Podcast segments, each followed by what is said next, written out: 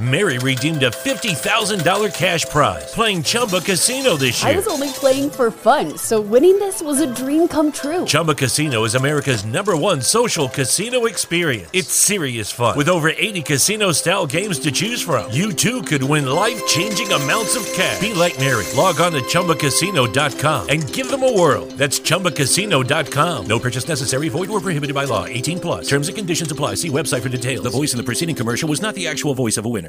Mary redeemed a $50,000 cash prize playing Chumba Casino this year. I was only playing for fun, so winning this was a dream come true. Chumba Casino is America's number one social casino experience. It's serious fun. With over 80 casino style games to choose from, you too could win life changing amounts of cash. Be like Mary. Log on to chumbacasino.com and give them a whirl. That's chumbacasino.com. No purchase necessary, void, or prohibited by law. 18 plus. Terms and conditions apply. See website for details. The voice in the preceding commercial was not the actual voice of a winner.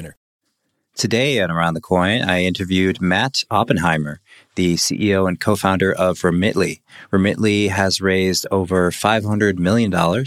They were started in 2011, and we talked about the origin story. We talked about the growth of Remitly, uh, the remittance landscape, the whole industry, what they're focused on, and much more. I hope you enjoy this conversation. I really learned a lot from Matt, and I hope you do as well. If you do enjoy this show, please do like and promote it, retweet it wherever you are watching or listening to it. It really helps us grow. The conversation today is sponsored by Otter Labs at hireotter.com. You can check out a great option to hire developers for your startup. If you are a remote team and looking to bring on software developers down in South America, check out Otter Labs for more details. They have over 1,300 developers in their community, and they have just about every different software technology that you could possibly build on. So I bring you Matt Oppenheimer.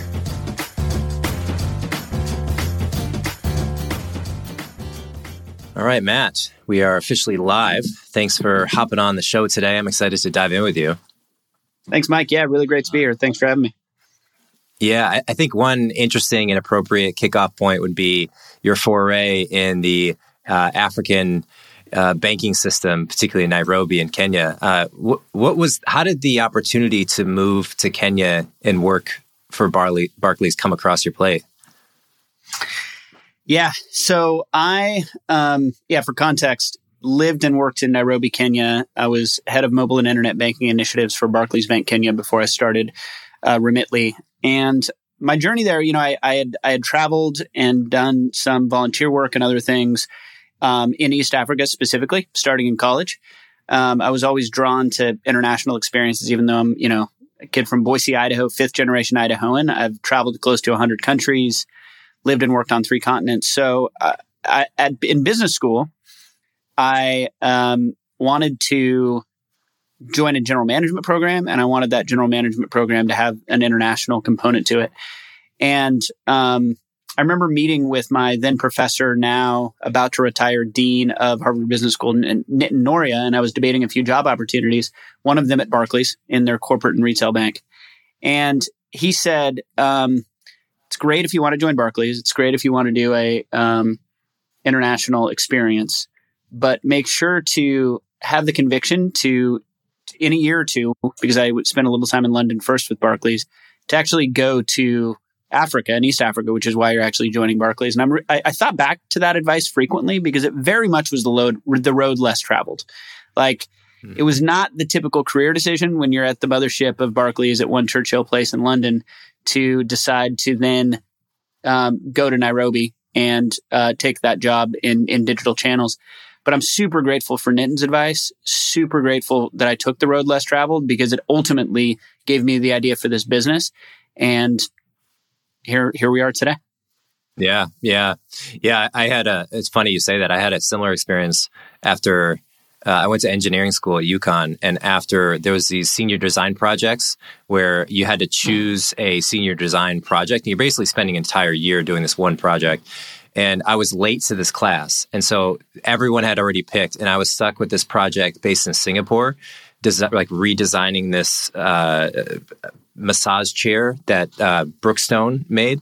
It's like one of these super high end chairs, and uh, it went really well. And they ended up hiring me, so I moved to Singapore, and that just turned into an awesome experience of like, traveling the world. So I very much resonate with your advice, particularly to people in their 20s, you know, younger in your career, to just do ideally physically you're in a new place but but even just intellectually exploring something that's uh, just uncharted territory uh, you know kind of following that instinct is uh why not do it you know? That's the time to to dive and have that adventure. So so yeah so you're so you're sitting in uh in the Nairobi office and is the story that you see how difficult it is for people who are moving between African countries to send money back and forth or is there I, am curious what what was that spark to start the company?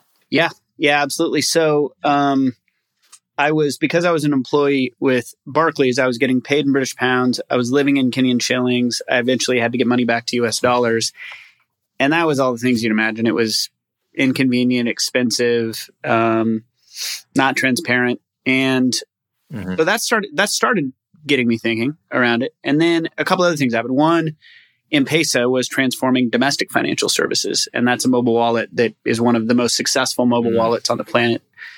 Um, and we can talk about how financial services, I think, really varies depending on the country. That was an important lesson. But in Kenya specifically, M-Pesa was taking off.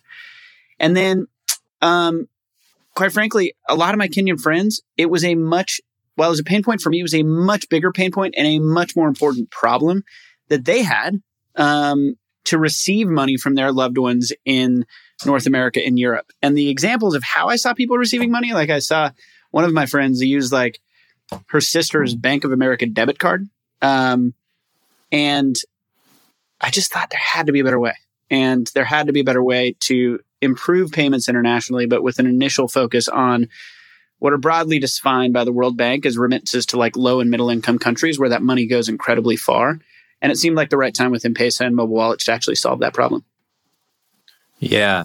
Uh, so uh, what, I always love this question, which is how do you go? How, did you go from you have this idea conceptually, you understand it.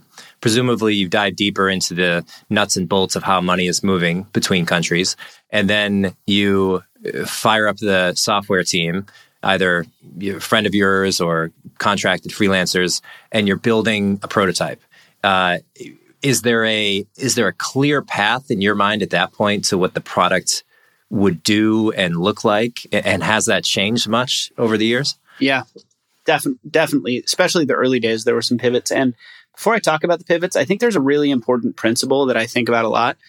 And that is it's super important to fall in love with a problem that an entrepreneur wants to solve not the solution. The solution will pivot will vary and I think for seasoned entrepreneurs, that's an obvious piece of advice, but I think it's super important. Like, like, um, and it was taught to me by a Techstars mentor back in 2011.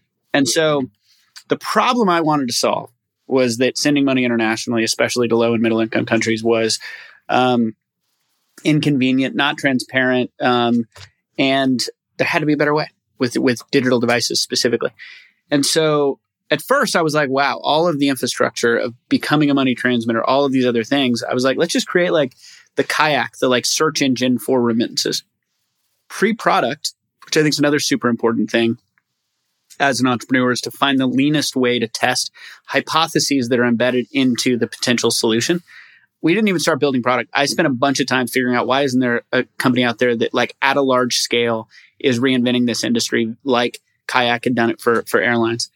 And it turns out there's a bunch of issues with that business model. There's a lot more complexities in remittances. It's much broader than just price, unlike airlines, etc. So then I pivoted to say, okay, let's go, let's go all in and, and become a money transmitter. When, once we did that, we, again, coming from Kenya, I was like, all right, the vision and pitch is let's send money from a mobile wallet or from a mobile phone to a mobile wallet around the globe because everywhere is going to be like Kenya with M-Pesa transforming financial services. Mm-hmm. Also an incorrect hypothesis because it turns out that mobile wallets are huge in certain countries, Kenya, Bangladesh, we could go through a list. but also in a lot of countries, people want to receive cash. They want to receive bank deposit. They so we pivoted again from this mobile phone to mobile wallet, which was our TechStars pitch. Like that was our TechStars pitch. We had raised seed capital on it. Hmm. But I think especially early stage investors trust that an entrepreneur will pivot in an efficient way around the right solution that customers actually want. And in our first market, the Philippines, customers did not want to send money to a mobile wallet. They wanted a, a range of cash pickup locations, bank deposit, door to door delivery. We widened our, our disbursement options, and there still is a mobile to mobile element, but it's it's not a mobile wallet specifically. Um, we pivoted away from that. So those are just a couple of the early pivots, and um, I, I think we're lucky to have made them quick enough in those early days before we ran out of time, energy, money. Because I think that's how most most startups eventually fail. Yeah, I'm, I'm curious on a slight tangent, but how how how are things today in terms of the uh, preference of cash, like physical tender, in, in, the hands of people either in Africa or Southeast Asia versus Europe and the U.S. I imagine the general trend is declining, but is there a is there a strong foothold of cash preference in, in these places still?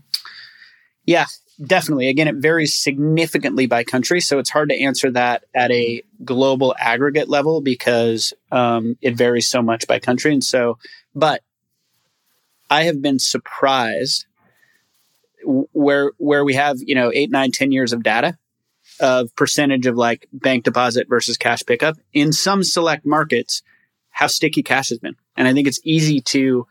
Um, without deep understanding of customers in like certain markets like Mexico or Latin America or the Philippines, etc., it's easy for us to sit here and say, "Oh, cash is cash is horrible." Cash is a crucial part of a lot of economies around the globe. Will it be that way forever? Probably not. Um, but the timeline, if I were to guess 10 years ago versus now, of how fast it has shifted, has been slower, even through a pandemic. So cash is important, but it's also, we shared a stat um, a couple years ago, two, three years ago in an article. And I don't know if it's exactly, you should go back and look at that article, but it was like 40 to 50%, I think is what we shared is, is cash pickup. Was cash pickup at the time. And um, so it's also again a wide range. It's bank deposit, it's mobile wallets. If you're sending money to Kenya, it's door to door delivery. It's all of these different options, and we can send money now to billions of bank accounts, hundreds of millions of mobile wallets, um, hundreds of thousands of cash pickup locations, and that's what we're good at is dispersing funds the way customers want to receive them. And the big takeaway there is cash is popular in some markets, but it really varies on the market, and you need to be able to get money in the hands of customers the way they want to receive it. Yeah, yeah, it's fascinating. I, I, I understand the the slow trend to transition away from cash. I would imagine that's largely stemmed from the inconvenience of having digital alternatives that are just not hitting network effects in certain areas, either connectivity issues or just old cell phones that aren't. I have a friend of mine who runs a uh, a startup actually uh, invested by Techstars as well in Tanzania, and he's building. It's like a marketplace for farmers, people who are farming maize, and they want to sell it and you know have a more efficient network there. And he tells me that there's just incredible friction of people adopting it because of the like when they get a phone, it's stocked with Facebook, and it might have a browser on there, but it's not high speed internet iPhone 11 like we're used to and, and so you're you're just like you're you're fighting you're, you're lifting people into the digital communication age. It's not as if they're just downloading their 55th app onto their iPhone. So yeah, it's uh, it's understandable for sure. Um, fast forward to today, you guys have certainly hit scale. You you put in a lot of time on this. You know, 11 years working on this this business. Uh, you're now, I believe, at around a couple billion in valuation, over a thousand, somewhere in that range, employees. Uh, do you sit around and reflect on the journey and and think about what the global impacts have been from the seed that you planted years ago? Obviously, you know, one person can only do so much, but I I one of the things that gets me excited about entrepreneurship and founding companies this you're you're just it's like planting a seed. You know, if it grows and you water it and you tend to it, it with all of your attention, it can actually turn into a forest. Um, yeah, I, am curious what your reaction is to that. Yeah, yeah, definitely. I think that the the entrepreneur in me, honestly, probably spends more time looking ahead at like what we can and and and should do.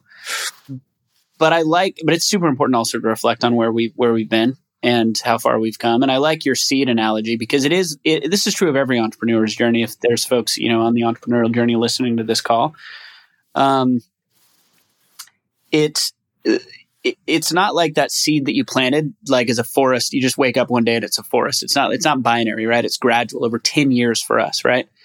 And I think that it's this mix that that I'm super excited about right now and confidence in what we've done that gives us this unique platform and scale and size to really reinvent how first payments are done internationally, specifically for immigrants, and then expanding that to a wider range of financial services for immigrants and their families. And so, um, as you can tell, even my answer, like I'm talking about the future and what is possible.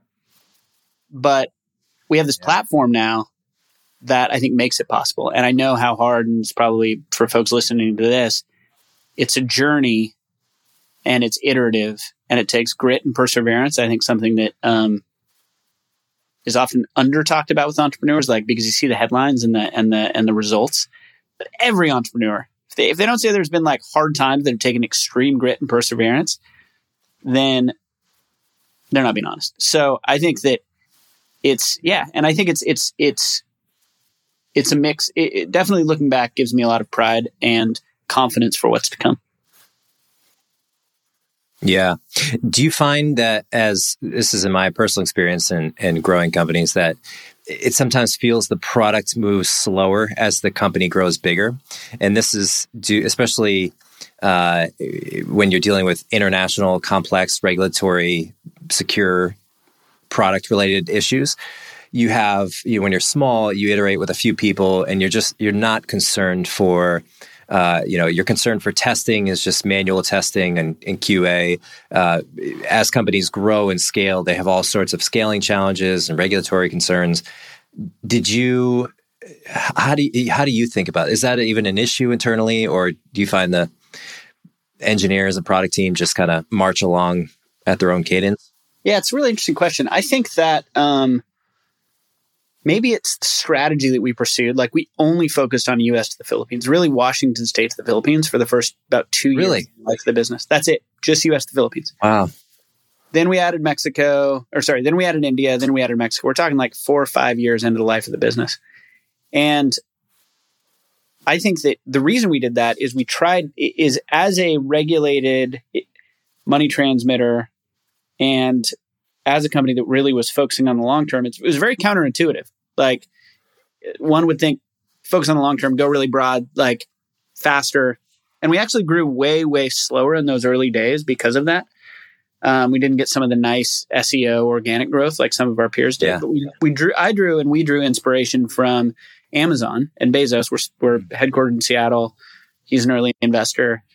And not only did Amazon invest in e-commerce to start, but they invested in books in a very customer centric way and being the best bookseller and trying to get some of that friction out of the system for one specific vertical and then expanding from a stronger base. And so fast forward to today, I think maybe because we got a lot of that foundational stuff done, and it's a journey, right? Like we have so many more foundations to build, but I think that mentality combined with now our scale and size to where we haven't been around for 150 years like some of our competitors, we've been around for 10, but we have enough scale to be able to say, let's go deep, let's go much, much deeper into building out a payment network in Mexico. I just, you know, random example, pick your country.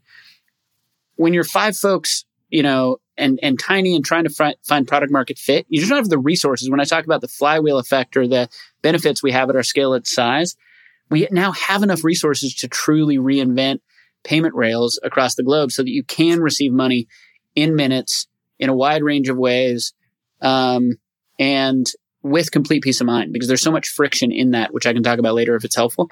And so, anyway, long winded way of saying, I think we should have a healthy paranoia that we're not slowing down and um, that we're not becoming too big company.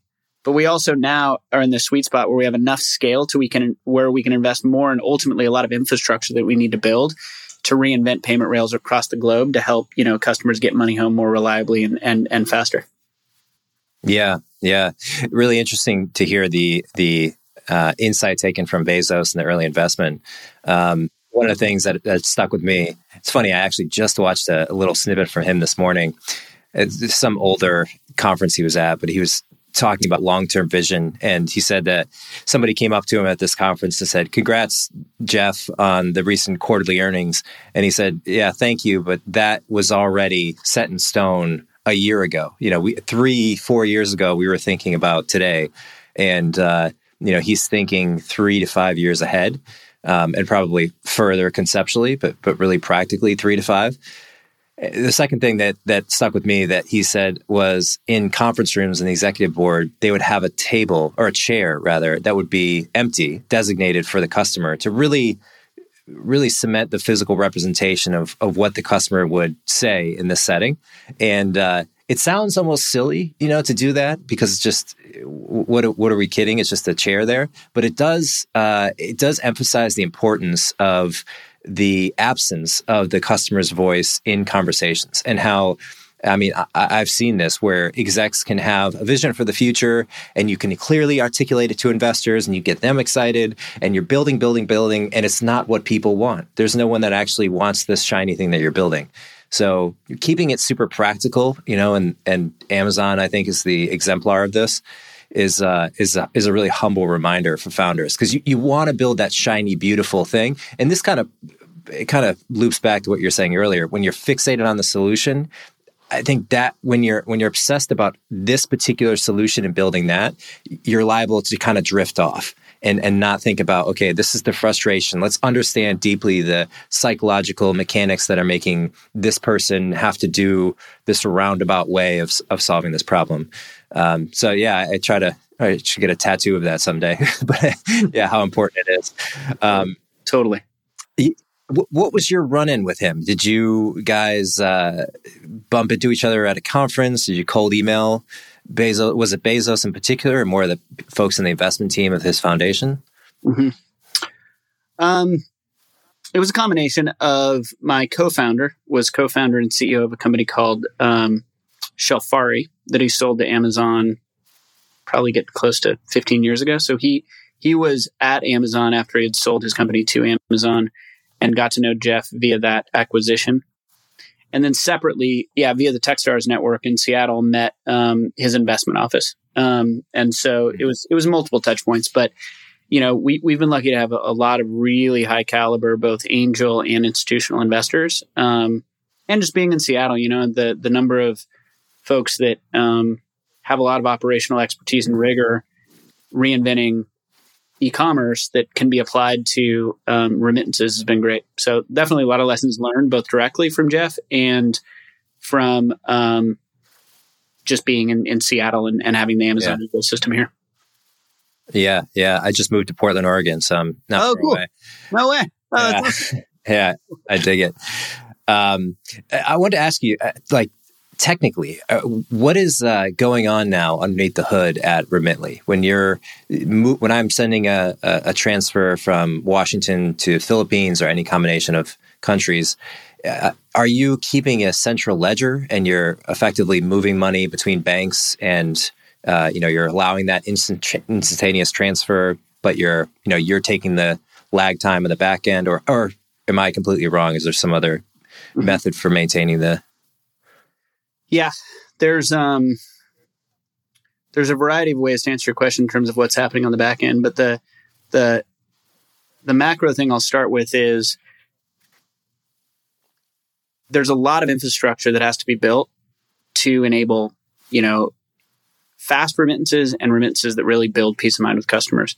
So we might drill into our disbursement network. And what we do there is we go um, sometimes we'll use what are called aggregators, where you can plug into one partner and they'll connect you with several. But with our scale and size, as I mentioned, we can go to the last mile. So what's happening on the back end there is we're doing direct integrations, or they're increasingly doing direct integrations with our API. And we have direct commercial agreements such that we can disperse funds instantly in a wide range of options. That's our disbursement network. Same analogy kind of exists with payment acceptance um, and how we collect funds, whether it's bank account or debit card, a wide range of payment collection options. Um, the risk systems in terms of what's happening on the back end um, are uh, complex, both compliance, which means identity verification or KYC, know your customer.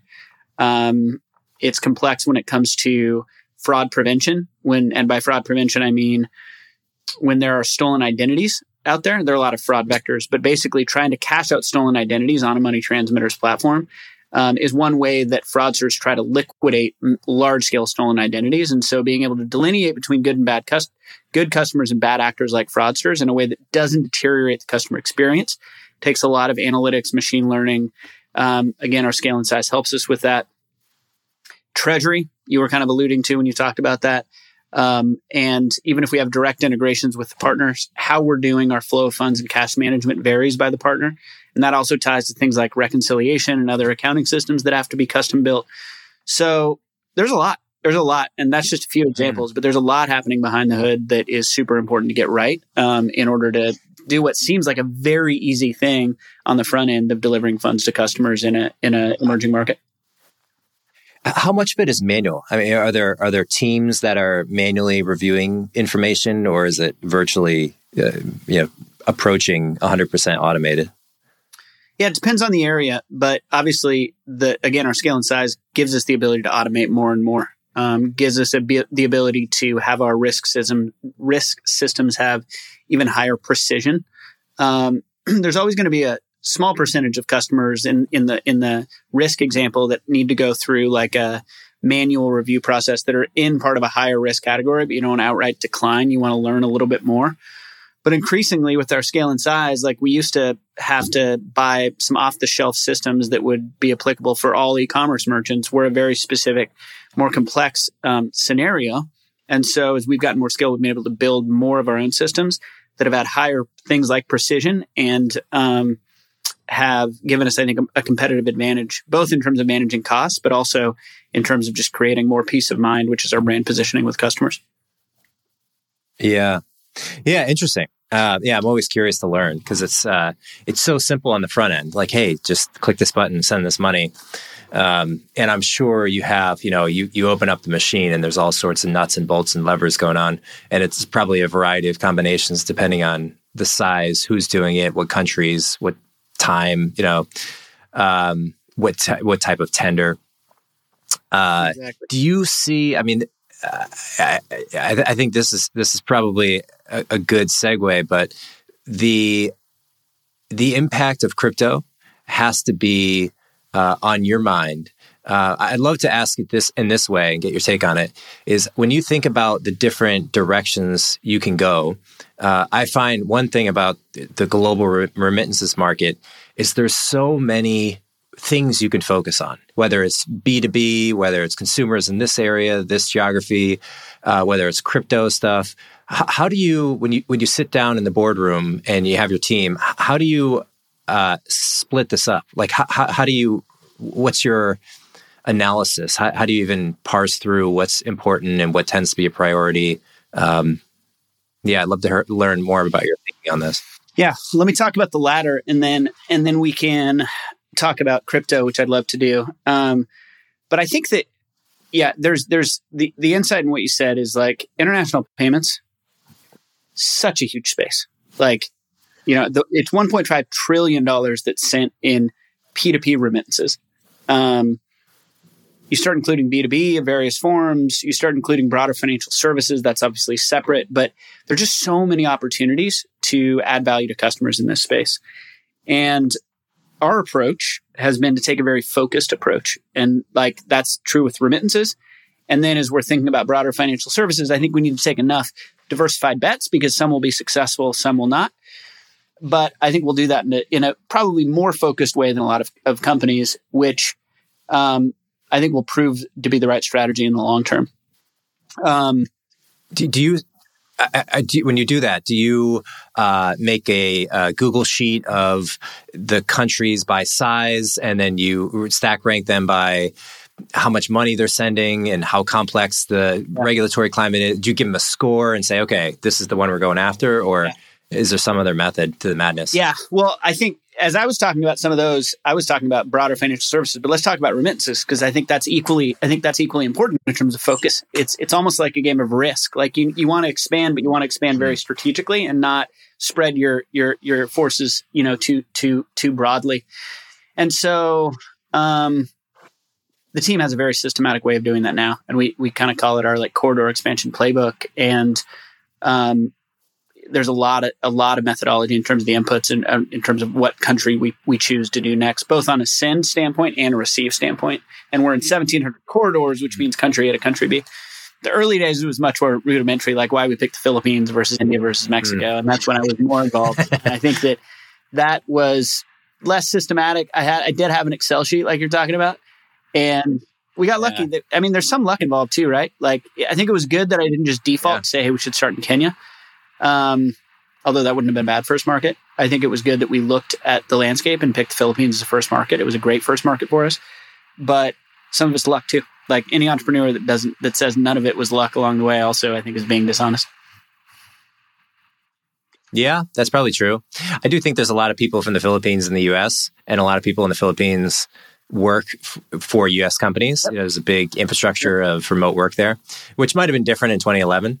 Um, but tell me about the tell me about crypto. So obviously, crypto is a, a massive thing by now. We're sort of past the early adopting curve. Yeah. There's real serious people and, and, money and companies that are emerging.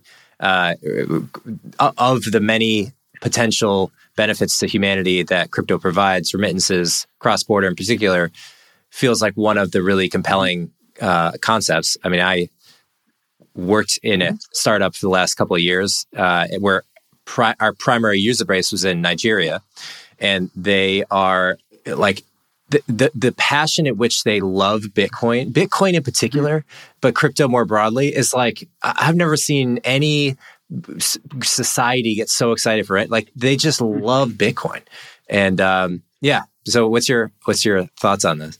Yeah, I I think that um, I you know it's been interesting first and foremost to see how crypto's evolved the last 10 years. And, you know, we, I, I, from the very early days, I remember giving a talk with one of the Bitcoin core developers back in 2011. Um, Coinbase does not exist. It was not easy to buy Bitcoin. Um, but, uh, I remember learning about it at that point and, and, and, and contemplating with Bitcoin specifically, how would it evolve? Because it's not a matter of whether crypto will solve problems. It's about what customer problems it will solve. And I thought, and I wrote a paper early days around is it better as, as a medium of exchange, a store of value, et cetera? And I predicted that Bitcoin would be more of a store of value than it would be a medium of exchange. Obviously, you can still use it as a medium of exchange, but the volatility and other things make it less ideal from that standpoint. So it has evolved to that, I think, broadly, um, with Bitcoin being a store of value. So now you look at the current innovations, and there's the question of like, what problems is it going to solve? And what are the areas that are on that have some traction in terms of solving actual pain points. I think NFTs are a super interesting. These are all just my personal views. I think NFTs are a fascinating space. Mm-hmm, mm-hmm. Um, I think that just like Bitcoin, like who knows what the actual value will be now versus the future? Is there speculation? Is there not? That I don't know. Um, but what I do know is that the idea of of digital ownership and um, like non-fungible tokens like that is something that i think the it, when you take a step back and think about it on the one hand it seems strange like being able to own a digital piece of art if you can just make a bunch of copies of it. But if you think about it in the physical world yeah you can own the actual piece of art and you can have you know you can see a bunch of prints of it. And so i think that the idea of digital ownership is an area that i'm excited about and i think we'll we'll see my personal view um, we'll see some excitement there. I think that uh, as it pertains to remittances is something i've obviously thought a ton about as well. And I think that where where there's interest, where there's interesting developments is is one if there could be like a global digital currency. Like if there's a global digital currency to where the mm. dollar didn't exist, the Mexican peso didn't exist, the Indian rupee didn't exist, etc. If there was one default global currency, then that would be an existential threat to remittances. The challenge there is I don't, I think the reason there is not a global currency is not a technology problem. I think it's a regulatory challenge. I think that most countries like sovereign control over their currency. And obviously in some countries where you've got hyperinflation, you've got other elements, you've seen more crypto adoption. Um, but that's different than the whole globe adopting a singular cryptocurrency. And so that is one that I think about, but I don't think is likely because I think there are a lot of regulatory barriers to, to that. And I'm not sure we'd want that either. Like there are like stable coins that, that get rid of the volatility that make it a better medium of exchange. But I also think that the role of central banks, the role of like, um, governments having some control over their own currency, um, I think is I think that's something that will persist and has persisted for a long time. Yeah. So then the question is, what cryptocurrencies will actually evolve on not on the margin, but like as store of values and as mediums of exchange. And the way we view that is we can we can we're good at at at fiat to crypto, crypto to fiat, etc. So if somebody in El Salvador wants to receive Bitcoin as opposed to cash, great. That we can do that just like we disperse into a mobile wallet or um, disperse into whatever other currency they'd want to receive in El Salvador. And that is how I think it'll evolve. I think it'll be on a country by country basis. Um, and I think that there, the on ramping and off ramping of funds, whether it's intra country or whether it's fiat to crypto, I think is going to be something the world needs. And that's where we feel like we can really add value in the space over time, whether that's via direct to consumer, like the El Salvador example, or whether that's via an example like, um, uh, uh, with our Remitly for Developers business, where you might have a like global digital um, off ramp, is what we call it, where um, if if folks have money in a crypto wallet in an emerging market, at some point they still need to get funds out of that, either into a bank account, cash, etc. And that's, I think, something that we can we can help via our Remitly for Developers platform. We're just leveraging the rails, so we stay close to it. I think we're appropriately paranoid. I think we're well positioned as crypto grows to be able to be part of the ecosystem as we've proven to be. We're going to lean into that in a very customer centric way. And by the way, some of the companies that we partner with will be successful, I imagine, and some will not. But we're a company that'll lean in in a customer centric way to learn along some of the most innovative companies in crypto. And I think we have a variety of, way of ways of partnering with those companies to learn along the way. Mm, I like that. Does it make sense to, to uh, go down the path of a Remitly coin as, as sort of a uh, semi-centralized uh, medium of exchange that people can use to, you know, move money back and forth among, you know, if they're constantly moving money back and forth, or or does that really just not make sense? I like the I like the Remitly coin on the Around the Coin podcast. That was that's it's, it's well well placed. I don't I I what I would come back to with questions like that is like what is the customer value? What could that Remitly coin give the customer that is not already that does not already exist within a fiat currency or within another cryptocurrency. And um, so it's not something we've thought about seriously, but that I'd, I'd, go back to the customer and say, what's the value that it would add for them? If there's a value, then then we should consider it. Yeah, yeah, yeah. I, it doesn't seem obvious to me what, why the decentralized aspect of it would would be valuable to people because if you just had a a currency internally. You could just keep it on your yeah. database and just say, this is how much, like a Venmo balance. Uh, that effectively solves the problem for people. But I don't see, I mean, I, I can't imagine. El Salvador is a great example of a country actually fully adopting Bitcoin. But when would the United States ever voluntarily, without a war, give up their power to print money and control the economy? I mean, I think it's culture and currency are the two major exports of the mm-hmm. United States and th- us giving up the the currency of the wor- of the world effectively just se- seems very unlikely. So I think my take on it is that I agree with you that there there just can't be a not that there can't be, but I think that it doesn't it doesn't practically make sense to have one world cryptocurrency because we wouldn't know what the cryptocurrency is worth. You know, you have to what's the US dollar worth? How do we know we're experiencing inflation? Well, it's how much it costs to purchase goods, but it's also relative to other crypto, other uh, currencies. You know, you kind of see what the average is for the others, and you can see currencies rise and fall. And uh, I just can't quite see how we would ever be on one currency. And also the fact that there there is practical, technical, mathematical trade offs between store of value and transaction speed and cost to transact and energy storage and all, all this stuff. So maybe someday, maybe it'll be a Mars coin. Maybe that'll be the first time there's like one currency on one planet. Elon, I think Elon could probably, uh, yeah, with with yeah. all the SpaceX ventures. Um, yeah, I, I, agree. I think that I I also, um, yeah, I think that's right. there are a couple areas too of crypto that I that I am um, that I question. I don't know the answer to. They're not related to remittances, but I think about a lot. So we can talk about those if it's helpful. But um, I think you're right. Yeah, tell me. I, I So I mean, what do you think I, I about? think that um, well, first off, I think that there's a big difference between the hype at times and the reality on the ground in terms of folk actual crypto usage. Like you mentioned Nigeria, I think that Nigeria has um, currency controls at times. There could be more of a demand in Nigeria. I don't, I'm not familiar. You're more familiar there. Argentina has, you know, hyperinflation it, holding an Argentinian peso versus Bitcoin in terms of just stability or a, or a, a stable coin over time. El, Salvador, I think, has has definitely marketed that it's a national currency, but I'm not sure how many pain points it's actually solving locally. And so that's one thing that I think is just really important to look at the data. The, but the second thing that I I um I don't know, but that causes me a little bit of concern in the crypto space is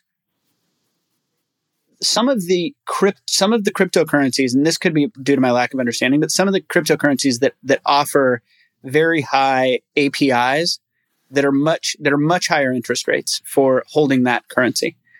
And what I'm afraid is happening in some of those is there's an underlying investment that, that the company or the currency is making an underlying investment that is higher risk, that is producing that higher return in an up market or when things are going well. And I just get a little bit concerned that folks that are investing in those cryptocurrencies with a high APY do not do not understand the risks inherent uh, uh, with the underlying assets that are being invested in to produce those risks, often other crypto assets. And so I don't think there's anything wrong with like folks when they buy Bitcoin, they kind of know they can look at the price, they can see how it's been volatile. What I get concerned about is when consumers are promised it, will be X percent AP, uh, you know, your your uh, interest rate, and not knowing what if and what the risk is to that actual return to the underlying asset. So that's that's an area I've paused on a couple times. Again, not related to remittances, but I think it's one to that I that at least I want to more fully understand. I don't know if you do, Mike. I'd love to hear your perspective if you've looked into it. Yeah, I, I've I've dove fairly deep and had a couple people on the show actually talking about um, decentralized finance, DeFi, and then sort of CeFi is another terminology Yep. that gets thrown around. So this would be companies like Nexo.io, Celsius is a big one. Uh, these companies are effect- they're not exchanges, so you can't per- you can't move money between fiat and crypto in them. That would be like a Kraken or a Coinbase. But once you're in crypto, you can move it into these um, these platforms, and you can hold stablecoin. They're effectively a uh, they're they're acting as the lending arms analogous to banks. So you put in stablecoin, USDC, or Tether into Nexo, and it's using that capital to allow people to reinvest. And and they're a bit vague, but I, I did dive into this. And one of the things they do with the the assets is they they allow they provide liquidity to exchanges. So if uh, you know you go to Coinbase and you want hundred thousand of USDC, uh, th- part of that comes from this liquidity exchange. So particularly for higher trades, they provide liquidity, uh, and there's a price for that. So people would pay a transaction fee on Coinbase or Kraken or Bittrex or somewhere uh, in exchange for that access to that that uh, specific currency. Because there's there's so many different currencies that there's not necessarily always trades open for that amount. Because you'd have to match, you know, with every buy and sell order, there has to be there has to be uh, you know available liquidity. So the exchange exchanges bottleneck are often that liquidity. So that makes sense to me. The the return cycle. So if you put in, I think right now it's around nine percent, nine and a half, ten percent on USDC. So stablecoin, virtually the same for Tether or Dai or some of the other stablecoins. And then I, I think Bitcoin is around Bitcoin, Ethereum, uh, Solana. Some of these they're around, uh, I think six percent. So pretty high. You know, to earn ten percent, nearly ten percent on the dollar, effectively, even though it's in stablecoin compare that to your your checking account or savings account of you know one percent or approaching zero, it's drastic. And so then it's a then you, you naturally say, well, to your point, what is the risk inherent to this? What am I giving up in exchange for that ten percent? And I think, Yep. uh, well, I view it as two things. One is it's it's not you don't want to just compare the risk to uh, checking account in which the checking account is zero. There's some risk in a checking account, but to assume to assume that that is an appropriately calibrated risk reward uh, investment, I think that's not true. I think you're getting far less in a checking account than you are for the reward. It's very stable, and that's great. You know, you're not going to lose it in a checking account, but you're getting incredibly low returns on that compared to, you know, if you put it in the market, if you put it in private investments or elsewhere. So I think I think part of when we look at like Celsius and Nexo and say, oh, these are really high returns on stablecoin, we're comparing that to the interest rates in a checking account, which are super super low. So I think there's there's some of that as well. Um, inflation probably plays a role, you know, in, in why in what future dollars would look like. Um, but I think that the macro trend is that people want access to crypto, and they're they're willing to pay a lot to make inveculative in uh, speculative, yeah, speculative yeah. investments. Yeah, for sure, for sure. I uh, and I'm glad you've dug into it. Maybe it is the liquidity management in terms of how they're producing that return. I think that um, it's it's just the understanding of that and what's driving the returns and what what if any risk exists that I that I, I've wanted to dig into more. Um, so I'm glad you are. And To the extent you have other companies in the space, I'd love I'll be listening to hear the questions you ask. yeah, and these these guys are a bit more they're, a bit more vague to know what's going on because some human is programming the the funds and programming what they're doing with the cash, just like a bank would, you know, decide where to make investments. But I think the more straightforward and transparent by far is the completely DeFi uh, uh, protocols that are out there. So if you go, if you and again, there's always a price to it. But if you wanted to borrow money in the form of crypto uh, on a, a, a, DeFi platform, you put in you know the equivalent of hundred dollars, and you could take it out. You could take out less than that. So the collateral there always has to be collateral. Whereas a bank, you know, if I take a mortgage out in a bank, there's there's not collateral. They're making a bet that I'm going to have earning potential and be able to pay that off. So, uh, which I think is the only way you can do it. You know, I don't think there'll be a I mean, this kind of parlays into like credit scores and what how we view the the risk ratio of an individual person, um, which I think is pretty prime for disruption. But currently, I don't see any projects that are effectively assessing somebody's ability to return on yeah. a loan. Yeah, yeah. So I think there's certainly a lot of opportunity to improve underwriting for sure. Do, do you uh, interact with those companies, the Experian, TransUnion?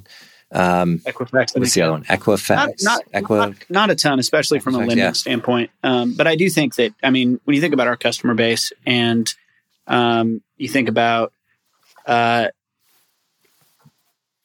customers that move to a new country and they may have very high credit worthiness. Like, could be um, a customer that works at Amazon that sends money back to India but they don't have the credit history in the US. I think there's opportunities there. Like you said, there's just, there's a mismatch there in terms of their credit worthiness and the amount of credit they can actually get. And then likewise, there's whole sets of customers that are just starting to enter the formal financial system on a global basis. And um, I think there's, there's, immigrants are, are because of the fragmentation um, of financial services by geography and by country and how that trickles down to credit worthiness assessment. I, I, think that our customers are underserved in that space. So I'm happy to see crypto uh, trying to improve that. Um, I, I, think it's a problem that needs to be solved. Um, yeah, I agree. Do you see one of the things I was, I was thinking about prior to our call was the insight you would have if you can see it doesn't have to, you don't have to have even close to all the remittances volume. But you're, you're I'd imagine you guys are fairly represent, representative of what, as a percentage, the world is doing. So you're sort of, if I'm looking at the entire world, you're seeing all these connections being done, and there's certain pipelines, U.S. to Mexico, U.S. to Philippines, you know, whatever. But there's certain major pipelines, and, the, and, then there's trends of those pipelines over time. And presumably that's due to migration patterns of people. They're moving to certain places. It's due to the economies growing in certain areas like Nigeria, um, whatever other developing countries. I think of like uh, Southeast Asia, certain cities in Southeast Asia. Do you do you have a team or do you look at these and try to draw an understanding of what's going on in the world and uh, i'm particularly cons- interested slash concerned about the us and this sort of uh, stagflation situation that we're in where it's uh, economic stagnation combined with inflation yeah, I'm curious what your take is on the U.S. as a particular economic state. If you if you're tend to lean bearish or bullish, or yeah, you make sense of I, that. I think on the U.S. context, I mean, I don't have any magic answers there because I'm not an economist, but I I, I could uh, yeah, I could pontificate, but I'm not sure I'd add a ton of value there. I think that um, I think we do have a sense of like remittance flows, um, but we're a small percentage of the overall market. So there are some organizations like the World Bank has a whole division focus on remittance, both pricing and remittance flows. Um, perfect. It's imperfect data, but it's it's probably the the most widely regarded yeah. um, out there, and um, because we're a relatively small percentage of the market, you know, we don't like, uh, and because digital is growing faster and offsetting some of like the cash to cash remittance use case. I don't know if we have a bunch of macro trends that we could draw, but um, it's certainly interesting. Like the, from a macroeconomic perspective, it's an interesting time right now for sure. Yeah. Yeah. Yeah. well, it, it does represent, I mean, the flow of money represents, it's just energy, right? And it's, it's where, where people are deciding to live. And I don't know if it's an ideal world, but in a, in a world where people could live where they want to live, then effectively we have a more competitive regulatory uh, situation, right? Like if the US has certain rules that you're not in favor of, you could just move down to Costa Rica or Mexico or somewhere and vice versa. Obviously, not quite the case as it is like domestically within the US, but even just seeing migration patterns of friends of mine that have moved in the last couple of years due to COVID or career changes or just personal interest in living in different places, it's like, yeah, that's one of the things I deeply come to appreciate in the US is the competitiveness of the regulatory and policymakers in different states and how you just vote with your you know you vote with your feet move to a different place. Um, when you went through your ipo uh, recently last year i believe it was uh, how, did you how, did you go about it in, in, the how did you prepare? You just say okay we're approaching the size of an ipo uh, we want additional cash beyond what private funds are are capable of writing us.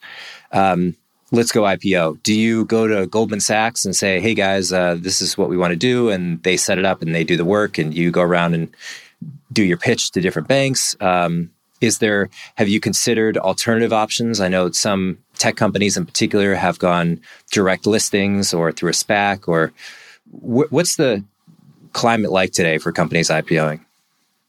Yeah, I mean, I think it was it was it was probably different last year than it than it than it has been year to date, just in terms of market performance. But in terms of the process for us, you know, it's it's it's an interesting and, and very important and celebratory stop along a much a much longer journey of where we're headed. And I think that our vision is really all around really improving the lives of immigrants and their families by providing the most trusted financial services on the planet. And um, not all companies go public, but if you look at some of the largest iconic companies, I think that that is where a lot of companies, especially venture backed companies, especially end up as as a um, checkpoint celebration point. Like it was the first time I had seen seventy five of our most senior and tenured leaders um, since the pandemic started, and it was this window in between, in between like the um, main call it part of the pandemic and Delta, where we were able, act, able to actually see everybody and I think it recharged us though for a much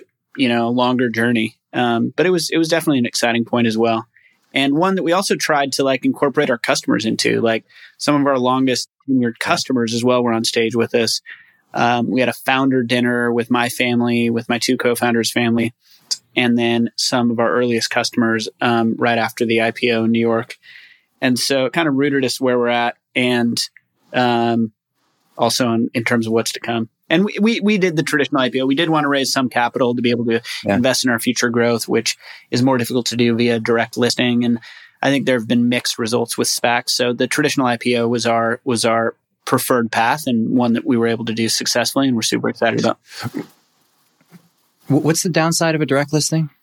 The, Not as high may have changed, but traditional direct listings, you, you you can't raise capital, so you're basically directly listing um, existing like ownership. Where in an IPO, you're actually selling um, shares to raise some capital to be able to invest in in future growth of the business. And we wanted to be able to build out, you know, a, a strong balance sheet to invest in the long term, which is what we did.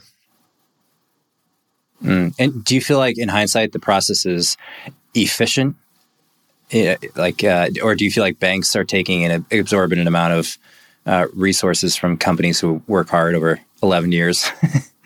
I think it's good that there have been that there's been innovation in the space where you know SPACs, direct listings, IPOs. There isn't just one route because I do think that that that mm. that that creativity and innovation creates more accountability and better options. So um, I think it's I think it's improving, and and yeah. I, am glad it is. Yeah, yeah. I, I wonder where it goes because it's an important milestone. It's it's celebratory for sure, but it's also very practical. Yep. You know, it's like access to cash, access to like free market cash is largely constrained behind these proverbial gardens of you know Nasdaq and the Dow yeah. and and they only let in certain people and you have to do this certain dance to get in and you have to be a certain size and it's like well if there were just playing out the hypothetical if there are if there's a completely free market open stock exchange anyone can list at you know say over 10 million dollar valuation there, there's some some floor but it's it's much much lower uh, it's much more it's much less expensive to go into this exchange. Like there's some people I talk to that are that are considering this or, or trying to work on this in crypto. Um, and I I ask you just because I'm interested if you feel like there's enough. I always feel that inefficiency is the fuel for innovation. So if it's a really inefficient process and it's really expensive, and you're like, hey, we spent you know three percent, five percent of you know, company net worth or however you measure that, then it's it's like, well, it's probably not going to be that way for very long uh, you know, relic of the past traditional systems. But yeah. sounds like from you, it's it's a, it was a fairly efficient process and fairly yeah cash mm-hmm. efficient. And I think whenever there's uh, inefficiency, I think there's opportunity for innovation for sure. And the question that often I think exists is like, what is what is inefficient versus what is like a tangible value add, and how do you get that tangible value add or necessity while cutting out the, the inefficiencies? Um, so, but yeah, it's it's good to see innovation in space specifically. Mm. Mm. Yeah, cool. Um, tell me about the the pat. So you have Passbook. So Passbook.app. Uh, I was checking it out. So it's a different website entirely. It's it's obviously branded with Remitly, and it's it's clearly associated with yep. you guys, but different different site entirely. So domain authority is going to be unrelated. Um, you know, presumably there's like a designated team that you have working on this. Why spin out this product? What's the uh, what are you trying to accomplish? Yeah, I, I think it, it goes back to our vision around broad financial services for immigrants, and I think that there's there's um, when you look at what it's like as an immigrant to be able to get a bank account, um, not having an SSN, not having it designed for you know specific immigrant uh, needs, both in terms of sign up and the products that they need. I think there's a big opportunity there. Um, and so, do you, do you mean not not to cut you off, but do you mean particularly for immigrants into the U.S.? Yes. So we just started. Passbook's just available in the U.S. right now, yeah. kind of like we started with um, U.S. to the Philippines. Um, we started just in the U.S. with Passbook, and um, I think that Passbook's indicative of a broader range of financial services that's part of a vision of where we want to head and what we want to accomplish. And I think having kind of a direct deposit account um, is foundational as part of the broader vision of financial services because a lot of other financial services potentially need to plug into that, et cetera. So, you know, I, I think we've talked more about Passbook, but the we're excited about the wide range of financial services that we can offer our customers over time. Anything else in particular that you're excited about as opposed to a generic blanket? Nothing today, but but just tying it back to that that vision. Yeah. Um, you know, we we yeah. So nothing today, but excited about the vision of what's coming. Yeah. Oh, I'm I'm on the edge of my seat. Uh, uh, I, am I'm curious too. I always like asking uh, folks who are running larger companies yeah. about culture and about um, think because it's so important, but also so nebulous and difficult to define. So, how people feel in relation to the company and in relation to other people. Um, do you know? Do you create presumably you have a mission statement, vision that's repeatedly and clearly articulated to people in the company. Um, are there things that are u- unique that you're deploying? Are there, um, you know, a strategy you think that's that not a lot of other companies are doing to uh, create a healthy and positive and consistent culture around the company? Yeah, I think that cert. I, I could talk about culture for a long time, um, and I think that culture is like you said. Every company has a different way of getting. It, it's it's it's my definition is how people interact, how people get things done. Um, every company is different. Most companies, I would argue, are not that intentional about culture. It just kind of evolves a, l- a little less intentionally. For us, we have. Uh, I, for me, it's first about saying what is culture. It's not like snacks in the kitchen. It's like how people interact and how people get things done. Second is defining those cultural values. And so we have a list of cultural values. It's a longer list. It's not meant to be memorized. You never be quizzed on it. But if if the definition of culture is how people interact, then I don't believe personally you can put like five w- words up on a wall and like capture the the complexity of human interaction. So some of our cultural values are things like customer centricity. That's always been number one. Lead authentically, bias for action, sweat the details. I could keep going data driven, be an owner. I could keep going through them. But they're meant to describe how people interact so that they can be then embedded once they're defined into the interview process, into the performance review process, and then the magic kind of happens in everything that's that's in between those two things. I think they should be evolving. They shouldn't be static. I think they, sh- meaning that we refresh them on a regular basis, more dramatic refreshes early days than now, but we still refresh them um, on a regular cadence. Um, I think that they should be measured. I think that they should not be a North Star of like chest thumping. We're awesome at all of these things. I, as CEO, we as a company, each team, each individual should recognize where their strengths and weaknesses are so they have that North Star of where they want to head. And I think in terms of construct, not content, Amazon's a pretty good example of how they've instilled their leadership principles, longer list across the whole company over a longer period of time. And that's not in content, you'd see some different values than Amazon and ours, like joyful, be an empathetic partner, things like that.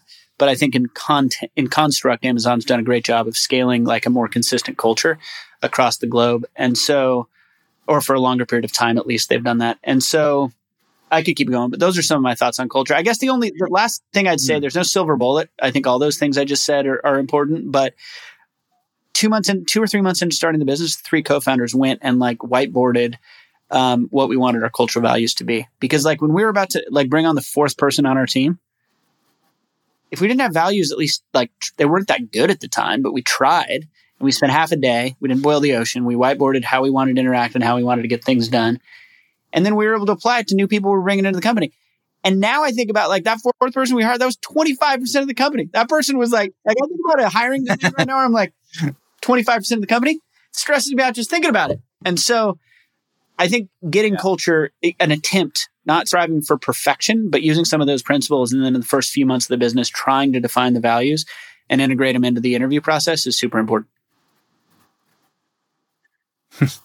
I love it. it sounds like you do think about this a lot.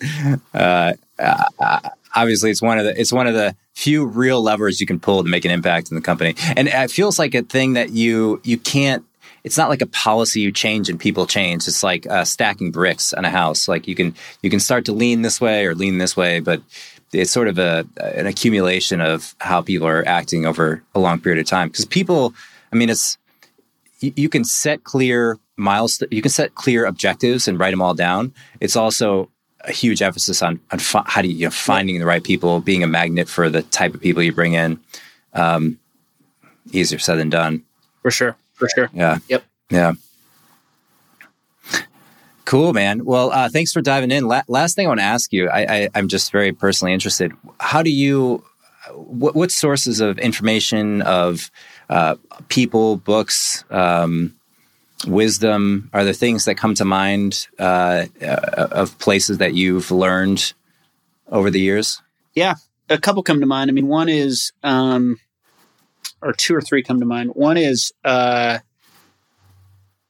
The Hard Thing About Hard Things by Ben Horowitz. I'm sure other people have probably mentioned that book, but I do think it's a really great, it's a compilation of his blog posts, but it's so great to be able to open a chapter and be like, oh, this is exactly what I'm facing. And this is an example of some principles in terms of how to deal with it.